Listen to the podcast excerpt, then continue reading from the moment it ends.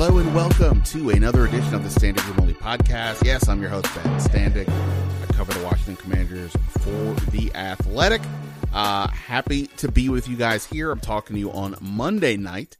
I just got done having a conversation with the one and only Kevin Sheehan from the Team 980. Uh, you know, it's always, I'm always on with Kevin twice a week, Mondays and Fridays, basically 11 o'clock, uh, as I was today on Monday. Actually, I was on a little bit later than 11, but nonetheless, I'm on there a lot, but I don't always have the chance to have him here, and it's always a blast to do so. And uh, I try, you know, because Kevin and I talk a lot, and because we've all been talking about the same topics, particularly since Dan Snyder and Josh Harris came to an agreement to sell the team last week.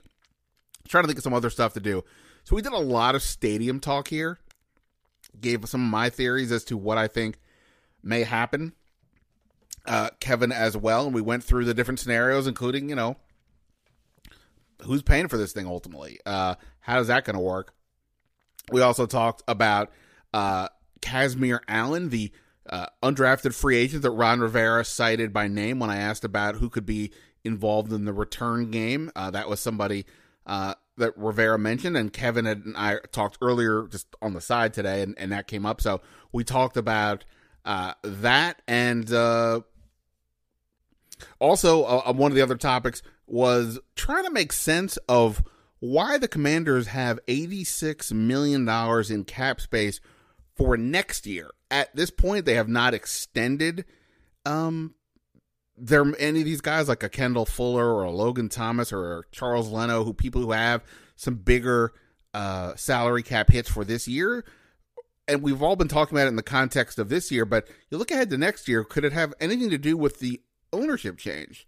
We discussed that as well. So we'll get to that in a moment here on the Standig Room Only podcast, which of course you can find on iTunes, Spotify, or anywhere you do your podcasting. Uh, and of course, go check out The Athletic. I had a story up on uh, Monday about rookie minicamp, and I talked about some of this in the pod I put up uh, Sunday uh, Sunday night. One thing I I think I mentioned that I was going to discuss and then didn't because I just sort of lo- uh, lost it. I guess uh, was Eric Bieniemy's presence out there on the field. Now let's do that right now, really quickly, before we get to Kevin. Um, you know, obviously they they hire Eric Bieniemy and.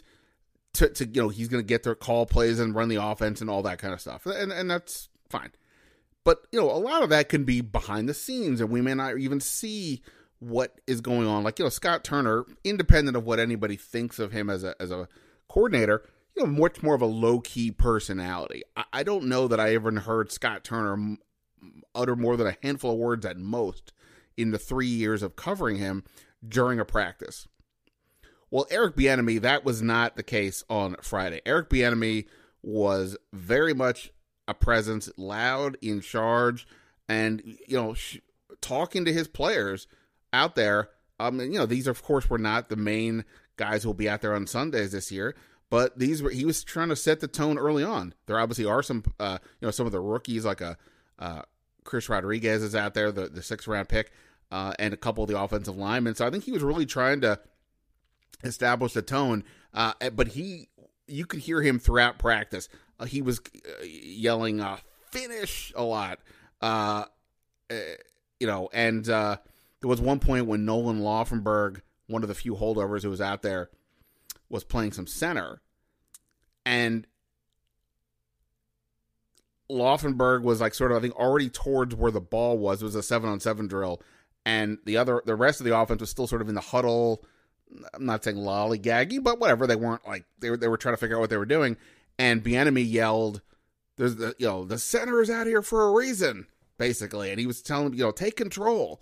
And none of that is crazy. This is what football coaches do. But I'm just talking about as a presence, Eric Bieniemy definitely has one. He is not going to go quiet uh, out there with them, and I think that will be interesting when the vets show up to see you know what what that tone does uh, across the board. He's also made a presence for himself, or not a, for himself. He's also made a presence with things like the practice time. Uh, I don't remember, to be honest, what time rookie camp was last year, but I know training camp practices were basically 9 a.m. and practices during the season are roughly like 11:50 in the morning. And the practice on for the rookies started uh, after one o'clock, and the sense I get is that this may be more of in the time range that things are going to go for the OTAs, for training camp, and maybe even into the season, and maybe even a little bit later than one. Um, putting aside why that's a complete uh, not it's not great for for people like me when it comes to dealing with commute and traffic, but going home. But that's my, my personal worries aside. It, it, it's interesting to see that Ron Rivera is uh, he isn't just like turning the offense over to Bieniemy. He's trying to get Bieniemy to share some of the insight from his time at Kansas City, is what they did, uh, you know, and and and how and how to turn some of their habits into success here. I don't know that changing practice time is good or bad. Uh, I leave it up to them. I, I should mention that the primary reason it seems, if this is going to happen, is that it would be to have some meetings ahead of practice so the players can take what they just learned in the meetings and then implement it on the field. Seems reasonable. Um, you know, if we're talking in the summer, I don't think later is better because of the heat, but you know, they're the ones out there in in, in, in the pads and hitting each other, and I am just watching. So, uh, so there's that. Uh, Eric Bieniemy having a presence to me, in, in my view, already. Um, all right. Uh, other than that, let's get to it here. Uh, Kevin Sheehan and I have a, a lot of fun talking to Kevin. Uh, I gave you some of the topics we hit on. We hit on others as well. Um, let's get to it right now here on the Standig Room Only podcast.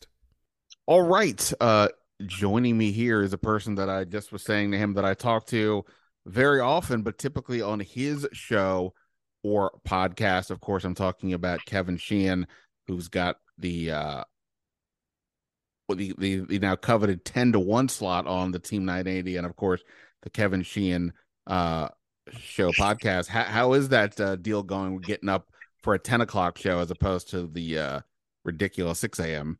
Better, much better.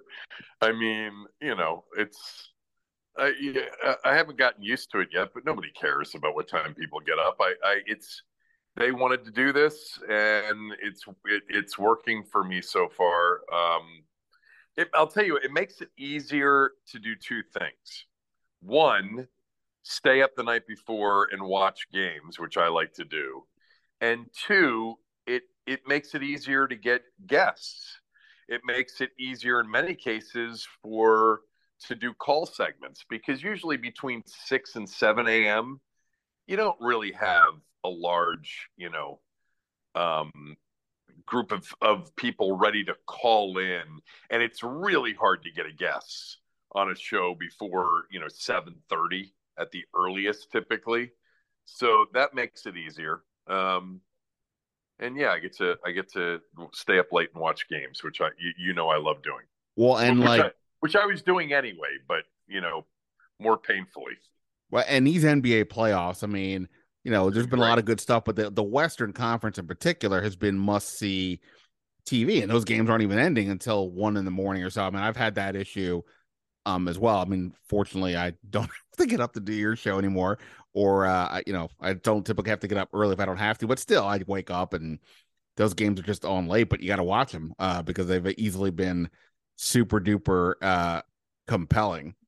Yeah, they've been great, and I think the rest of the way for the Western Conference Finals, we don't get super late starts anymore because they're all, um, you know, I think they're all eight thirty or nine o'clock Eastern, whether it's in LA or Denver. I think we get that the rest of the way. Uh, absolutely. Um, all right. So I was trying to think what what to discuss. Uh, something I was like thinking about today was some of the stadium stuff because I mean, look, I mean, I think we all I, we've all talked about the, the, the reality of the Dan Snyder is uh, selling the team, and now it's just a matter of waiting for the finance committee in the league to go through it, and that could take three weeks, two months. We'll we'll see. Maybe we'll get a better feel for that coming up. Um, I still think the stadium thing is incredibly fascinating. Obviously, it's been a topic for several years now, but you know, especially in the last couple years. Um, and I think it's going to be clear that the, the the the various jurisdictions will be more interested in getting involved with Dan Snyder. Um, but tell me what you think of this. I, I know like Virginia was feeling for some people like it was the favorite a year ago because they were like the one that seemed to be more aggressive. DC's kind of like, eh, we're, you know, pass. And there's a lot of hurdles there. And then Maryland's like, we'll give you 400 plus million, but only for infrastructure, not for the actual stadium. And Virginia was to me was being used as sort of like, all right, well, we have this, and Glenn and the, the governor was all in. I don't think I don't know if Virginia's got much of a chance now. Yeah, I, I'm not sure really. I mean, you know, by the time this group deals with, um, you know, first of all, will they continue to use the same people that have been doing this inside the organization? I know some of those people, and they're doing they've done a great job you know, in terms of being able to communicate and negotiate and pitch it, present it to all of these jurisdictions. But you're going to get a whole new group of people in, and they may have their own, you know, stadium affairs people, or you know, I or whomever that person um, is. And so, by the time you get around to that, we may have a whole new set of elections and you know, and I mean, coming up, I forget in 23, it's not midterms, obviously, but there are elections in November of 23. And I don't know how that changes, you know, um, state Senate seats and in councils and, uh, you know, boards and all of that. So um, I don't know. I mean, everybody wants DC. The majority, the significant majority of fans want the RFK site. That should be the number one goal. Mitchell Rales went to games at RFK. Josh Harris went to games at RFK.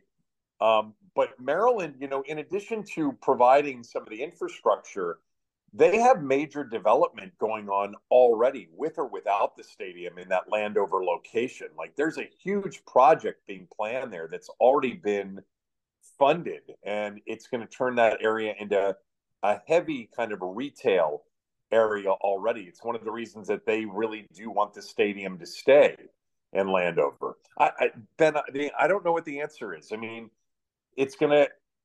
I, I hope it's not about the best deal financially for the new owners, for the new owner and his ownership group.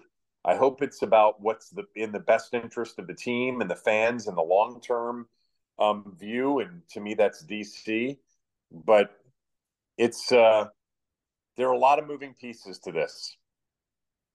Yeah, I mean, this isn't so much me reporting it. I just remember like a year ago when it was all this Virginia talk and everybody's uh, Virginia, Virginia, Virginia, and I'm just like, there's no way that that's right. going to happen. The, the, well, the, not the. I mean, I was the same way with the whole Dumfries and the whole thing. I'm like, are you people like? Do you really think the NFL is going to allow this team to move to Dumfries. I mean, no offense to the people down there, but remember the league. You know, for a new stadium, the league has, um, you know, they've got a pool of money set aside. It's like I think 250 to 300 million to invest in that project, and the league can say we're not giving you that 250 to 300 million dollars for your project if you move the stadium to Dumfries. Or you know that was never going to happen. Never. Right. And like you know i just still think that like you know loudoun county and all that like uh, you know this is probably where my maryland bias kicks in but it's just you know if we're saying rfk is the ideal site i just don't see how we then get to loudoun when the maryland site look put aside the notion of fedex field and the sewage and the reason things you don't like he's buying Josh Harris is buying, in addition to the franchise, in addition to the stadium, 200 acres. I assume that's in the deal. 200 acres that Dan mm-hmm. Snyder owns next to the stadium. Yeah. Why is he? I mean, and and we're also looking at a situation in which I, you know, we'll have to wait and see what what the financial wherewithal is for this group. But they are having to like, you know, dig dig deep into their pockets to get to this point. Now they're going to go spend another what two billion or something on a stadium or whatever it is. Like I don't know. I don't see them doing all that. Eh, but they already have this land. So unless they can, yeah, I mean, the... they could, they could theoretically sell the land not only there but also in Virginia, and build a facility in DC that also, you know, uh, has the practice facility um, and their headquarters. I mean, that's that's a, a, possibility too. I mean, a lot of teams do have that, um, but yeah, I don't. I, the, the, the, the land, I think, is part of the deal. Yeah, I'm just looking at it practically, and you know, let's not forget, you know, even though uh, Landover is not Chevy Chase, Josh Harris is a Maryland guy. Um, you know, respect for that. Uh, so I don't yeah. know. I I just keep thinking that it's going to end up there. L- l- let me ask you this: like again, I don't, you know, all this is just sort of fun speculation, and I totally get it that FedEx Field is unacceptable for to people for a hundred reasons. That said, I and I don't know the answer to this. If you spent five hundred million on that stadium, could you make it work? Because I, I do wonder again. Josh Harris has a lot going on. He's got three teams. You know, he. I, I don't know. Uh, do you know? I don't. I don't know.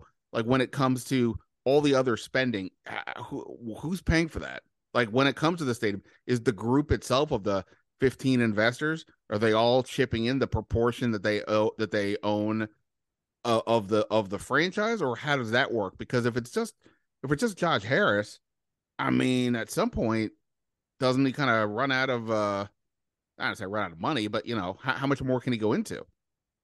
It's a really good question. I'm sitting here as you're asking it and I'm like I don't know the answer to that. Like so they're all like, you know, I've heard that essentially the smallest investor is like 50 to 75 million dollars. So, I mean, it's, you know, a lot of money. And that, you know, equates to a certain equity stake, you know, a certain percentage, a certain percentage of the shares um, in the team. So, the, the, you know, do you use operating capital to go build the stadium? Um, you know, or if it's three billion dollars, do you have to go out and raise more money? Do you raise it in debt? I would imagine that if you go back to your investor group and say, oh, by the way, we got to come up with $3 billion to build the stadium, and we'd like everybody to pitch in, that somehow what their equity stake isn't going to increase? I, I don't know the answer to that. It's a great question. I, I mean, the last couple of stadiums that have been built, like if, if we look at the Pegula situation in Buffalo, or the Nashville situation, first of all, they've gotten significant taxpayer funding in both of those situations, state and state and city. And then, you know, the rest of it is probably funded out of, you know, their their their operating capital. I I, I would assume. I don't know. Yeah, no, I, I, I, I don't know. Um, I, I guess where I'm just at with the stadium is it just feels like and look, I, am you know like you, I grew up here and went to the games at RFK and all that, and that would be a, a lot of fun. But it just doesn't feel like it's realistic based on all the variables. The fact that while Mayor Bowser may be all in, the DC Council doesn't seem to be ex- uh, interested. Uh, the Capitol Hill residents are, are against it. It sounds like then you have to deal with getting uh, the land from Congress because even if they just say take the lease that's currently there, you can't build the super city around it. Uh, and then even if you can build it, even if you get the lease from from you know Congress that change and the property turned over to DC or whatever, it's still a smallish property. Now maybe that the nostalgia alone is worth it, but I don't know. It just feels like that's doesn't feel terribly likely for me eh, based on all the scenarios. And I already mentioned Virginia. That's why I just think I just at this point I think I would be surprised if it's Maryland. If it's not Maryland, and again, that's not based on I'm not reporting. It's just based on logic. So that that's kind of well, why I, I was bringing this up. Logic. I don't, I don't, I don't know if that's logical or not. I mean, I don't think it's illogical because of the land they own, because of the infrastructure and the Maryland desire already, um, and what they have, you know, in terms of an investment going into that area anyway. I'm talking, I'm talking about PG County and the state, but I hope that there's just an understanding that the RFK site with a lot of development around it, you know, retail, restaurant, the whole thing, commercial, you know, whatever kind of residential, but whatever whatever it is, whatever the the, this new destination for restaurants, for bars, for a stadium that's going to have you know not a lot of games but maybe you know a, a, significant number of events during the course of the year that that's the home run and that they go for that and that they do everything they can to get that done because that would be the best thing for them. It would be the best thing for the city. It would be the best thing for the, the fan base now and, and a projected fan base in the future. I mean you know how you feel as a sports fan in this town when you you go to a game at Capital One Arena versus going to FedEx Field. I mean, there's just a vibe, there's a scene, and you want that. And it, it, this is our city. This is the city that the team, you know, is called. And I think it would be they they need to they need to go for it in a big way, and they, they they've got to figure out how to get it done and work with the people they need to work with, and at least you know these people won't be hopefully off-putting to every single politician and every single taxpayer in the city and maybe it'll be embraced more i know the area is much different than it than it ever was um, when rfk was there and you have you know more economic influence in that area um, and not everybody wants a stadium that lives down in that area but that's what they should be trying to do whether that's the logical answer or not, or whether, whether that's the emotional versus the logical answer, that's what they should be trying to do. That every single, you know, um, you know, energy piece of energy should be towards a, a, stadium in DC until they've exhausted all avenues and they just l- legitimately can't do it, or the city won't allow them to do it, or the federal government won't, you know, lease the land or change or amend the lease that currently exists. Um, but it, if if it doesn't get done, it doesn't get done on someone else's, um, you know, blame sheet, not theirs. They they need to go for that in a big way. And I will say to that, I hear what you're saying on all that front, and it makes all sense. I just it just feels like there's going to be a lot of headwind to get this through. On the flip side, you got a new governor in Maryland. I can't imagine now. It seems to me like Wes Moore is into sports. This isn't somebody's going to have to be uh, pulled to understand why this is important. And uh, I believe he is a, a, a, Baltimore person, so I think that he's more of a Ravens person. But that aside, I don't know. If, I don't know if a first year governor, assuming that this happens anytime in the next, you know, six to twelve months, a stadium is is going to be the guy who let that go. Now I know that like it's not maybe not you know as universal to let the team leave the way it would be in other situations. One because there's Baltimore. Two, it's called Washington Commanders, not Maryland. But I, I would be I, I I would venture to guess this is just trying to read the tea leaves that they're going to be more aggressive in uh th- than the previous administration had been because of you know the Dan Snyder factor and it's a new governor and uh again they're already there like it's you know I mean uh, obviously so much of this is pure speculation because we don't know what Josh Harris's hopes and dreams are. But uh, I don't know. I just think Maryland's gonna be more aggressive. Here, here, here's my other question. It's not a question. This is a demand. I really want that stupid moat. the one that the Dutch designer or the Swedish designer, whatever it was, created. That that yeah for Bruce you know, Allen. You, you know what's um interesting about that rendering Snyder was intimately involved in it himself. You know, I remember when that came out. This is what he really wanted to deliver to, to this city.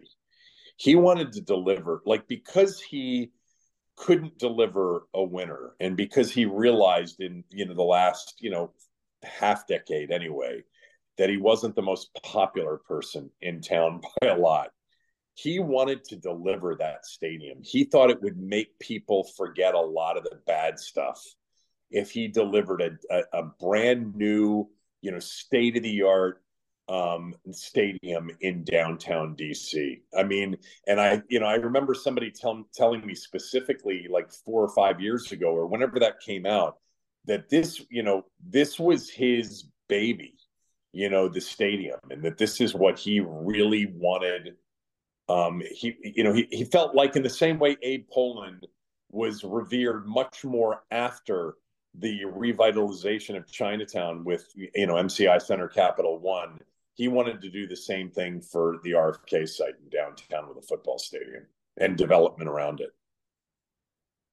Yeah, I think I think uh Abe Pollin's uh I mean of, of the more modern for the more modern fans his his uh legacy is is uh is, is enhanced by that. I wish he hadn't given uh Leonsis the uh how to be a mom and pop NBA owner uh book, but other than that, all right, yeah, right. Um, but I mean, Abe Pollin gets as much credit for not only you know what happened in Chinatown, but really the beginning in many ways of of, of DC becoming more of a neighborhood city um, than it was before then.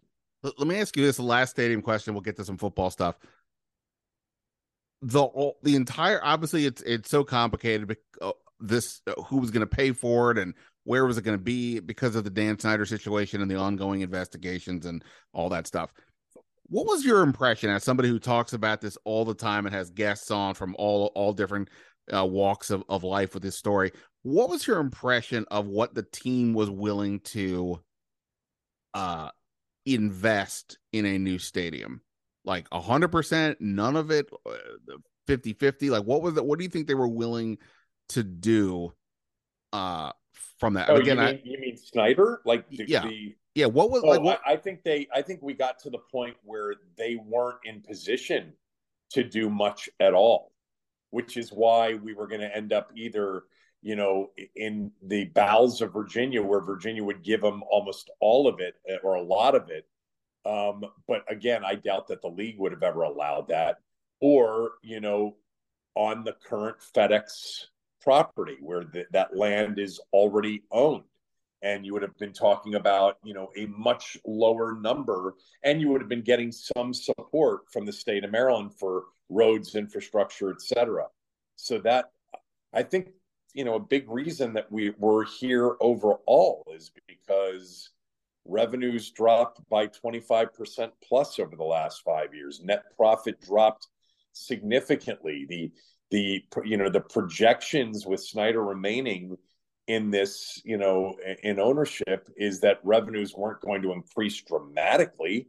I mean, they they increased because we had a pandemic and nobody went to games. So all of the numbers looked good after 2020 and even 2021 to a certain degree when people were still early in that season hesitant to go to games. I think the financial, you know, I've, I've tried to explain this before. He's not poor, obviously. He isn't but the franchise was a low end earner in the league. And it just didn't have the ability to go out and plop down three to four billion dollars for a new stadium with no jurisdiction help. So, to that point, is it fair to think that the stadium actually is what the inability to get a deal in the stadium is actually the was the part. final nail in the the final nail in the coffin. Yeah, Ben, it was a huge part of all of this. No doubt. The the we, have been we've been talking about this for a year and a half. That um, I remember hearing three years ago that the organization was really struggling. I'm, again, I'm not talking about the Snyders. I'm talking about the organization. And could he have sold, you know, yachts and properties all over the place and pumped it back into the team. Yeah, he, if if it ever got to that point, look, no NFL team's ever going to go out of money because no matter how poorly they're run, and this one was at the bottom of the league, they get one thirty second of the media revenue, which is a massive number. But yes, they were the, the team was not operating in the same financial position that most of the other teams in the league were. And this because they had a rundown stadium and they need a new one this was the big part of it. I think there are a lot of you know things that contributed to ultimately him deciding to sell the team. Um you know but if I, he get but if he gets a deal if he's able forget what you all even where if he got a deal if i think he's still the owner like a remember right before the end of right right before 2020 um, in the election. Uh, you know, there was there was hope that they could slip that amendment into the bill before the end of the year, but it got discovered and got taken out. In fact, I always kind of blame Liz Clarke for it, and, and I say that tongue in cheek, but she wrote this story talking about this thing that was trying to that they were trying to slip into the bill that would hopefully, you know, um, you know, get to the end of the year when you know a new Congress took over and it would it would it would then be in position to pass potentially in 2020. Anyway, long story short is they got it out of there in like late December of of 2019 um and uh and yeah so if if somehow like DC had done business with Dan I think Dan would still be here but DC wasn't going to do business with Dan because he was Dan and then on top of that there was one investigation and one claim of a toxic workplace after another so he did it to himself. Yeah, well, yeah. I mean, uh, the, the the the the full review of all the ways Dan Snyder hosed himself uh, will be a really fascinating read down line. By the way, that that's a that's a thing that's gonna be gonna happen, right? At some point after he leaves, I don't know if people will write books, but there will be like the different type of behind the scenes stories coming out about all kinds of stuff, and that's going to be the next. You know, maybe it's the final chapter of of us with Dan Snyder, but that that's going to happen at some point, and all the ways that he, you know, uh, screwed himself probably uh, is going to be a really interesting uh, one to say. well, I mean. I, I, definitely look forward to the 30 for 30 or the HBO sports documentary or the ESPN documentary. There's going to be one on the reign of Dan Snyder in Washington because, and I've, I've talked about this forever, but what he did was impossible 24 years ago. And so, and, and then the shenanigans that went on as he ran this thing into the ground and chased away two thirds of, you know, arguably one of the top three to five fan bases in all of North American sports. Um, it'll be an entertaining uh, documentary for sure. And, you know, I'm sure somebody's going to write a book too. And, um, it'll be must reading for all of us. I wonder how many people will. There'll, there'll be plenty of people that will tell the truth about him, um, but I doubt you know he would be much uh, willing to be a part of it. But who knows? Well, that that that would be the fun Vegas bet. When is Dan Snyder give a legit interview? Like, what's the you know I don't know if it's an over under or pick the date. But like, when is that happening? Will, ben. I don't think he will. He's he is so um he's become so reclusive because of his i think he can't stand these interviews i found something and i played part of it on the radio show this morning i found this e60 rachel nichols dan snyder piece from tw- uh, 2010 i also found something from like 2013 2014 and i think that was essentially the last of it but he admitted to rachel uh, rachel in this thing that he hates doing media. He's very uncomfortable doing it. And he just became more uncomfortable as the years went on. And remember, part of it is because he started to realize just how despised he was. And um, it, look, it manifested itself multiple times, including on the Ron Rivera introduction day when he came out and said, Happy Thanksgiving. I mean, he had 30 seconds of remarks. And you could tell that it, this was just i don't see him doing that kind of sit down you know cleanse interview i don't see that first of all i don't think he's ever going to be at this point in his life the kind of person that says my fault. Um he's never done that before. He's not going to do that now. And and who knows? I mean the results of some of these investigations they may you know with him gone they actually may embolden him somehow. Um, we don't know what the results of these things are, but um, you know, it's possible that the results come out and people in like th- this is where you know we had these conversations in the last year, year and a half. It's like be careful where you start to push and reach. You know, if you've got something on him, fine. If you don't, don't give him the ability to say, "See, I told you I didn't have anything to do with that." it doesn't matter anymore because he is selling the team. But um, well, it, it, to to that end, if a lot of people come out of the woodworks or are now willing to talk, let's just say from Bruce Allen and on down, you know, every time somebody would say something now, we'd get the statement from the team or from some lawyer or something. I wonder, does that continue then? Like because of because if everybody's going to start writing about these things and giving interviews about this, I mean, is he going to stay quiet or is he going to speak out and say, you know? I mean, with all the with all of the accusations over the last several years, we haven't heard from him. We've only heard from his attorneys, and my guess is we'll continue to just hear from attorneys. Well, he's put out or early on, he put out there were multiple statements from the team uh, following the various uh, Washington Post stories. All the ones that they had to pull back, retract, and then send out a new one on. Uh, something like that. It was yeah. like it was the point when it was the statement from the team that was like professional and normal, and then the statement from him that right. was you know off the reservation, basically. Yeah, I I I don't know. I mean, I I would I would think that as things could because I was thinking about the Gruden, you know, uh, the Jon Gruden case. You know, if if that does get to some sort of, um, I'm trying to think, they have not settled completely, right? Um, if that, I, I wonder if we'll ever find out for sure if Dan Snyder or somebody close to him was the, you know, was the leak on the Gruden Bruce Allen emails because that was what brought everything back to life. That Wilkinson report had already been out. The punishment had already been, um, you know, although he wouldn't take the punishment himself, the punishment of the team had happened. It started to die down. I'm not saying rightly or wrongly so. I mean, and, and those women and the attorneys that that represented them were still after it, but in the the public, you know, um, realm, it had kind of died down. And then all of a sudden, these emails, and all of a sudden, we had a congressional House Oversight uh, Reform Committee investigation.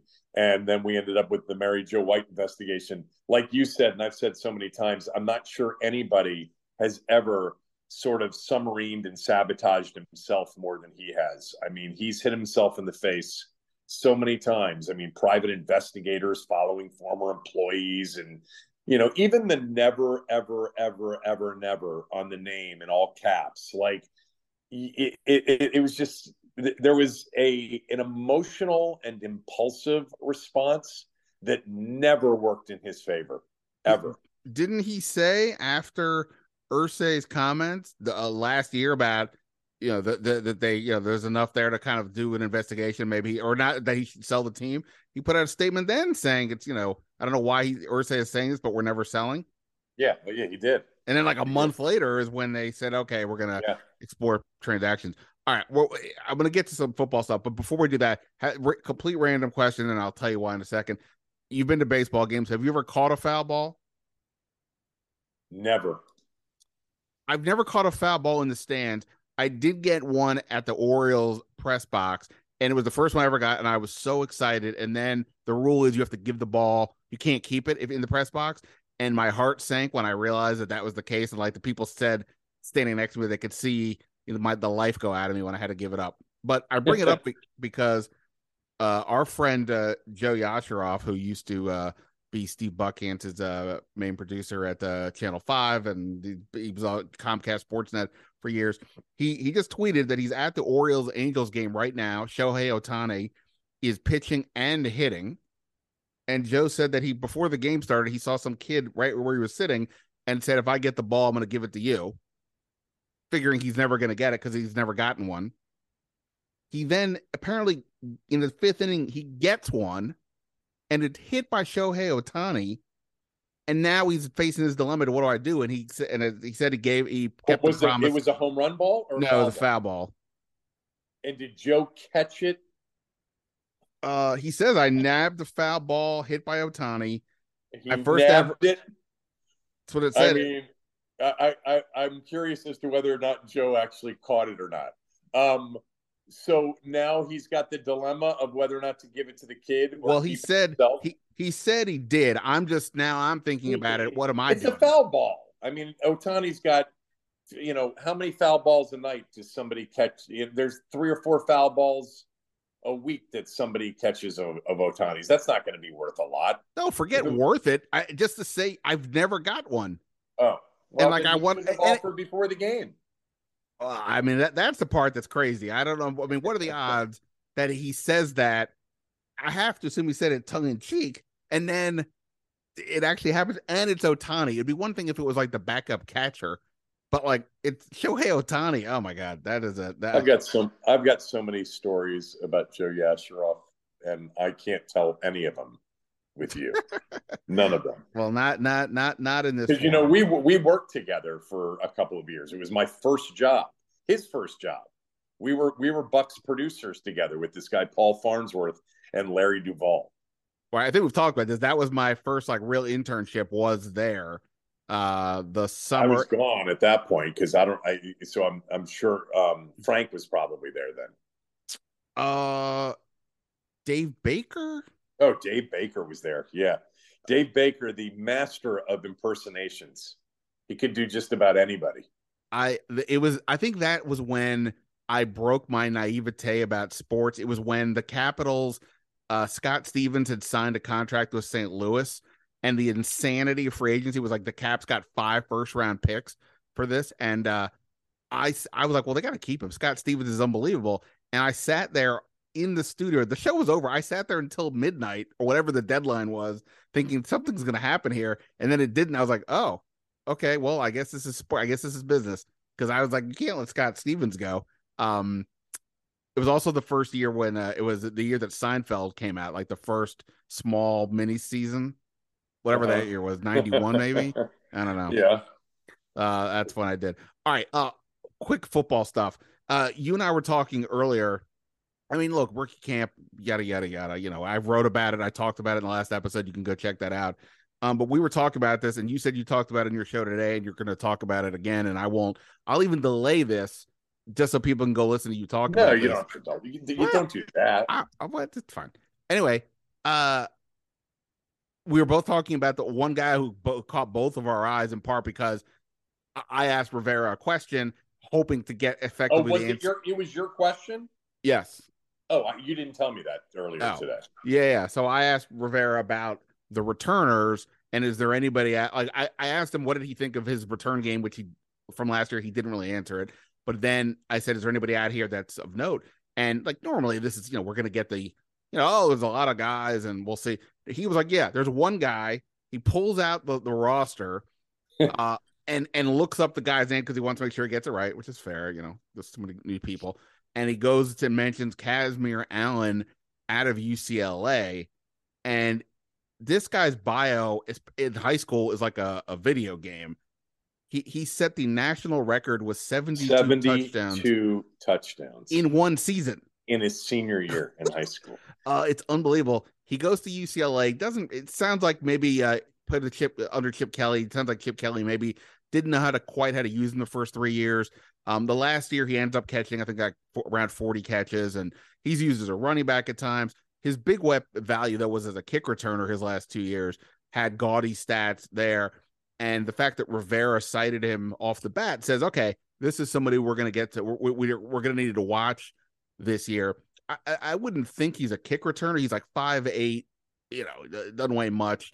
Uh, but maybe as a punt returner, he said he said that he did punt returners, uh, like for the scout team at UCLA, and then he did it during like the East West Shrine game, and I guess people thought he did a good good enough job. Uh, I think he's going to be a really fun guy to watch all year. And then you brought him up to me today, and that's why I wanted to bring it up here.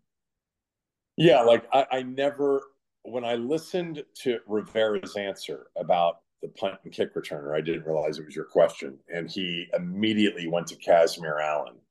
I realized who that was. It was number 19 for UCLA. And I went and, and just looked at the highlights because I remember some of the games.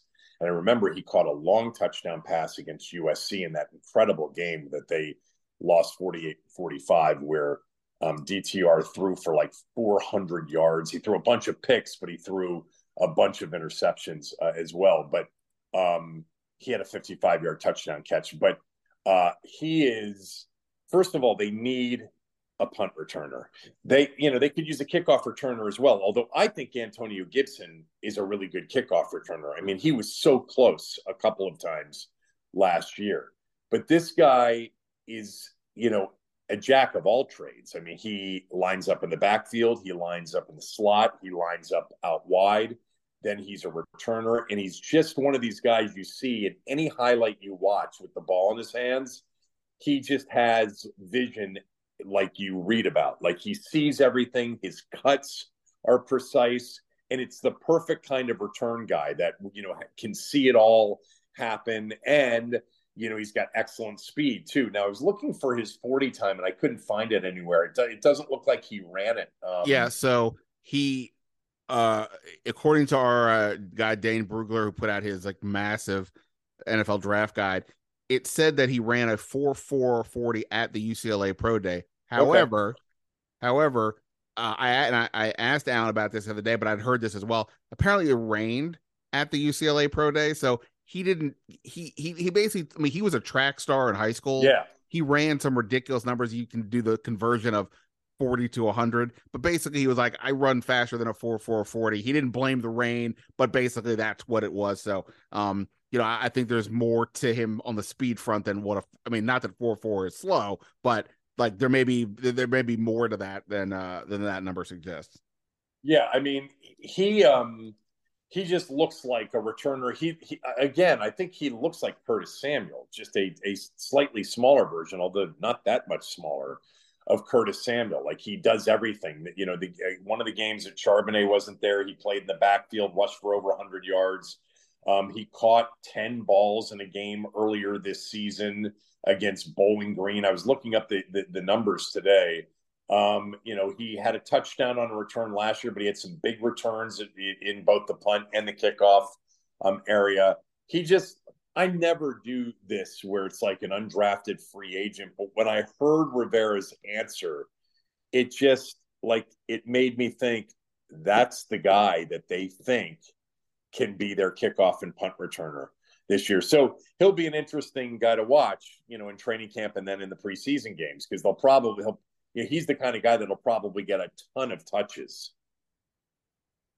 Yeah, I would think so. And you know, like I know everybody's like you know ragging on uh, Dax Milne. Look, he he fielded more punts than anybody in the league, and there was no there was no point this year where any of us were going, well, you got to get him out of there. He can't, you know, he's muffing the ball. He was pretty pretty solid on that front, but there were no big plays. They've got to get more from that, especially any offense, but especially if you're talking with, with Sam Howell and you know th- this you know group. It just you know you need to give some more help, and, and, this is why Allen could be an interesting guy to watch. Um, all right, last thing, and then I'll let you go. Hold on, you, you just uh, said something. Is, oh boy, is that is that true that Milne had more punt returns than anybody in the league? Correct.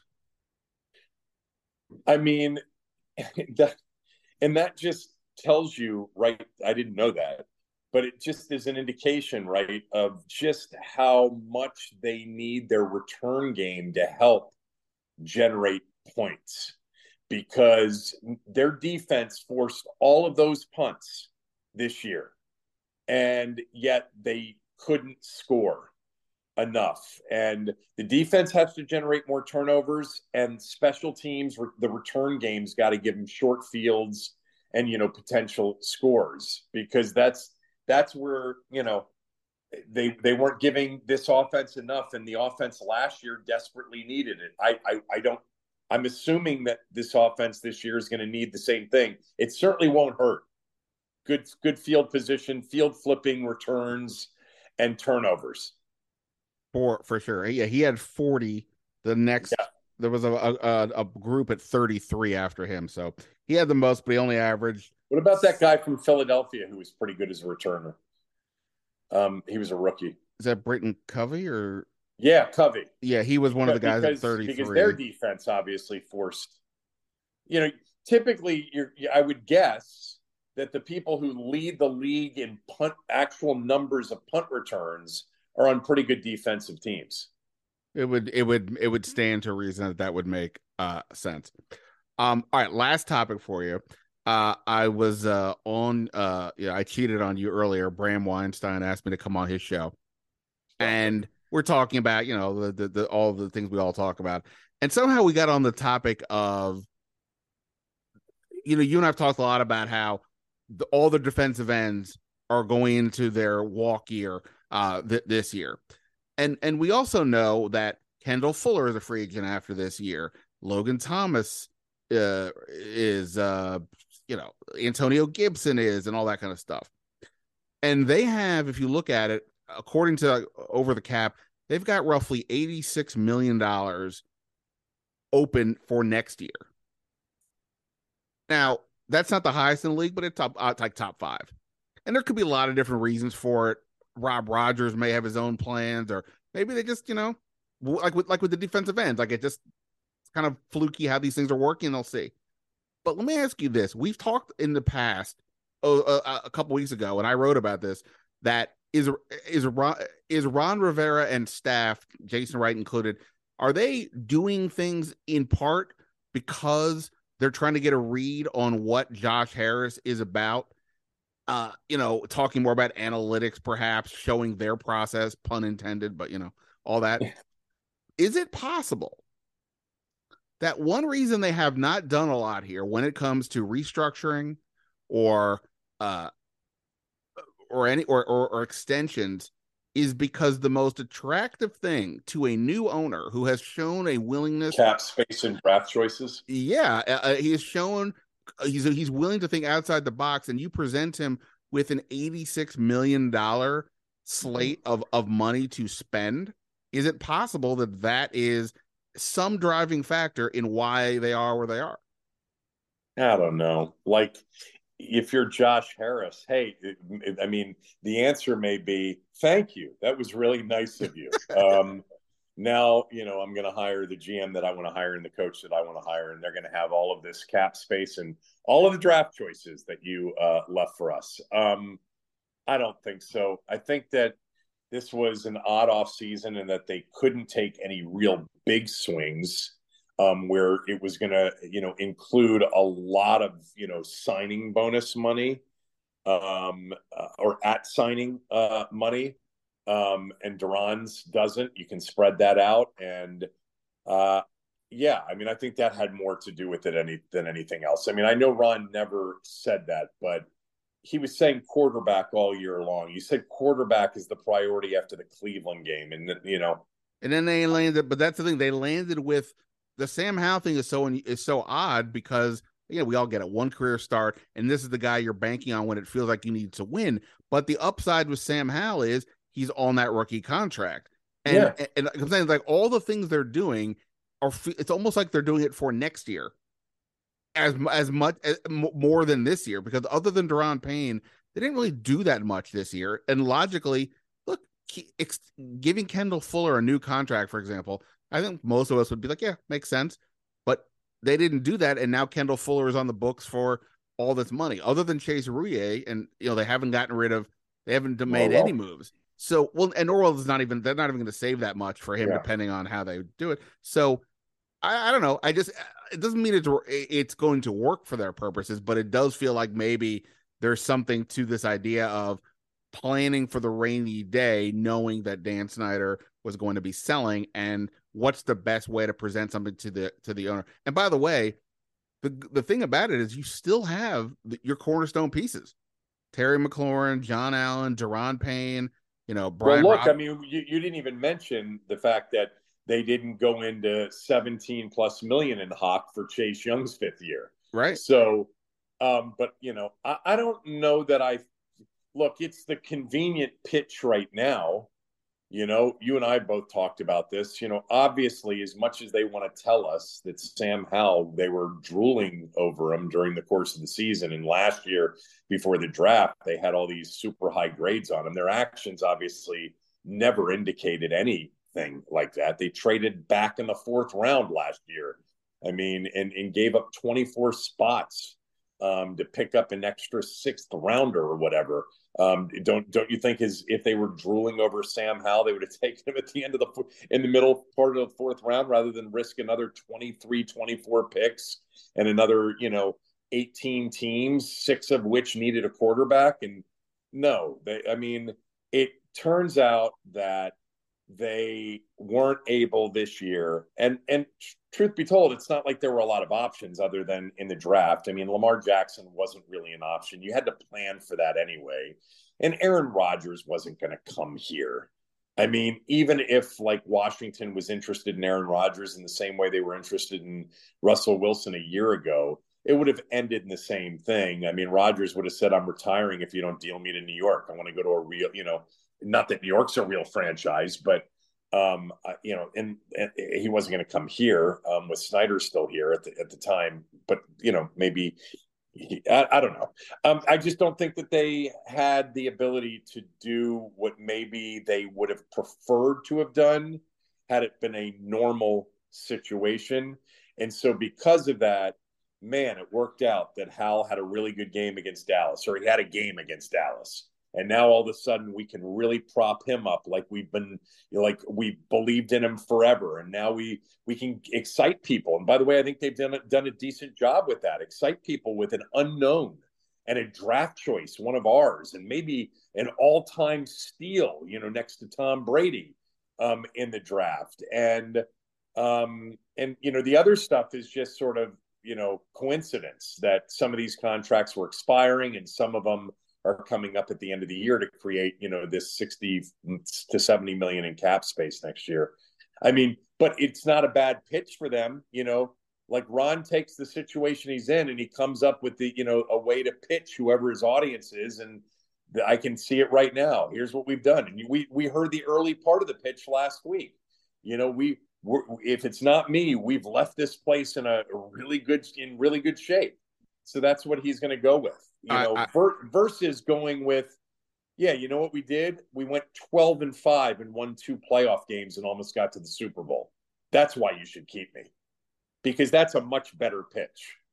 Oh, yeah, no doubt. I, I will say that, like, for all the people who wanted them to draft a quarterback high, I think you should be fortunate that they didn't because if in fact this is the last year, you don't want to have happen to the next coach what happened to him, and that is inherit a quarterback that you may or may not want versus drafting somebody that you want. And uh, I, I, think I think Rivera. Well, I mean that that's you you always think of that when the guy that got drafted can't do it, but um, you know the, the, the new coaching staff that came around and inherited Philip Rivers or inherited you know really elite quarterbacks. Uh, they I mean it's not like Matt LaFleur all of a sudden wanted his quarterback well, when right. he got to Green Bay. If the guy's really good, you're like, great, that's problem solved. I don't need to go solve that problem by myself. So maybe Anthony Richardson turns out to be a dude and and we'll look back and say they should have been aggressive and gone up and gotten him.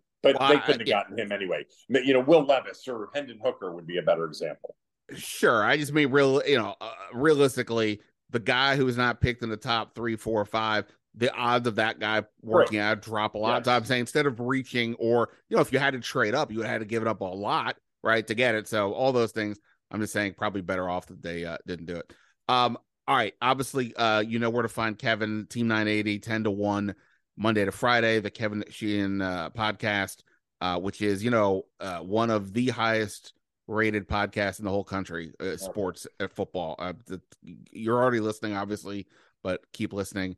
Uh, and uh, I, I don't know what is there anything else we need to uh to mention uh, with your uh, burgeoning empire? Nothing with the burgeoning empire. Nothing at all. Okay. Other than I always enjoy having you on and enjoy being on with you. Well, you know, look, you know, you don't have a lot. We'll talk of... NBA next time. Next time, yeah. By then, the yeah. Oh, the lottery is tomorrow. Lottery's tomorrow night. Can you imagine if they actually get oh, the pick? God, I, I mean that would be a game changer for those of us that actually still care about the home NBA team. I mean, Ted would be insufferable. Oh, but, he, but, he'd, he'd take credit for it. Oh yeah. By the way, that yeah, that they, they they landed on the eight. By the way, did I? I don't know if I told you this, and then I'll let you go. Over the weekend, my godson graduated um, from American University, the uh, uh, not not undergrad, but like a, a master's degree. And the keynote, the, the commencement speaker was uh, former Maryland Governor Larry Hogan. I um, I but I was flipping through the program, and they had like multiple ceremonies over the course of like a day. Right. The person who spoke at the one before that was Ted Leonsis. It, how long? How long was that one? I don't know. If I'd shown up for that and Ted, I, I, I don't even know what I would have thought. I would have thought the universe is screwing with me. Uh, I don't think um, brevity is his strength. Uh, but then again, who are we to talk? Yeah, exactly. You and I, uh, we we we can't say too much on that. All right, Kevin, uh, appreciate it as always. All right, and uh, we'll talk later. You got it. All right. Uh, big thanks to Kevin Sheehan as always for his time. Thanks to everyone here for checking out the podcast. And of course, you know, if you haven't already yet, go check out um, the one I posted up on Sunday night, recapping the rookie camp as well as the ownership uh, news that everybody was excited about on Friday with Dan Snyder and Josh Harris coming to an exclusive agreement. But that is it for now. Ben Standig signing off. Until next time.